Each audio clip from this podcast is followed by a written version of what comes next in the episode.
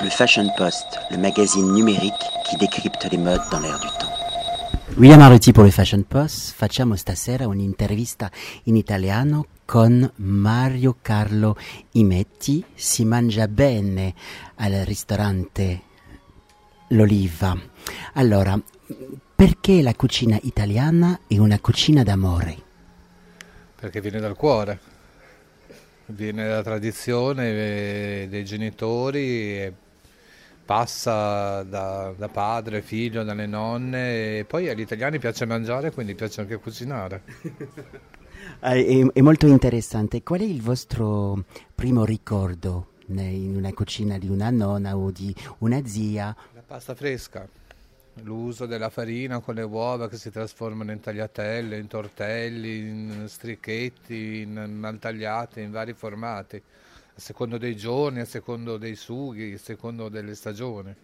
Però la trasformazione della farina con le uova è un bel ricordo, che sembra un gioco ma alla fine diventa una cosa anche molto buona da mangiare.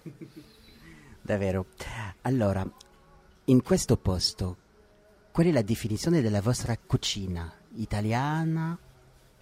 Io direi che è una cucina italiana mm, improntata sui prodotti freschi, i prodotti di stagione, abbastanza ricercata e credo molto curata anche.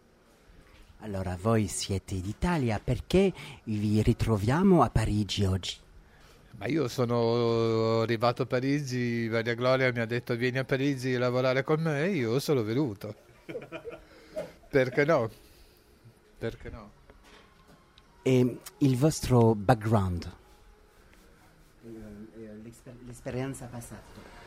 Io ho lavorato in un ristorante stellato di nome Ambasciata, ho avuto un mio ristorante di nome Sacra Famiglia, ho lavorato un po' all'estero per ehm, da tour operator e adesso sono a Parigi.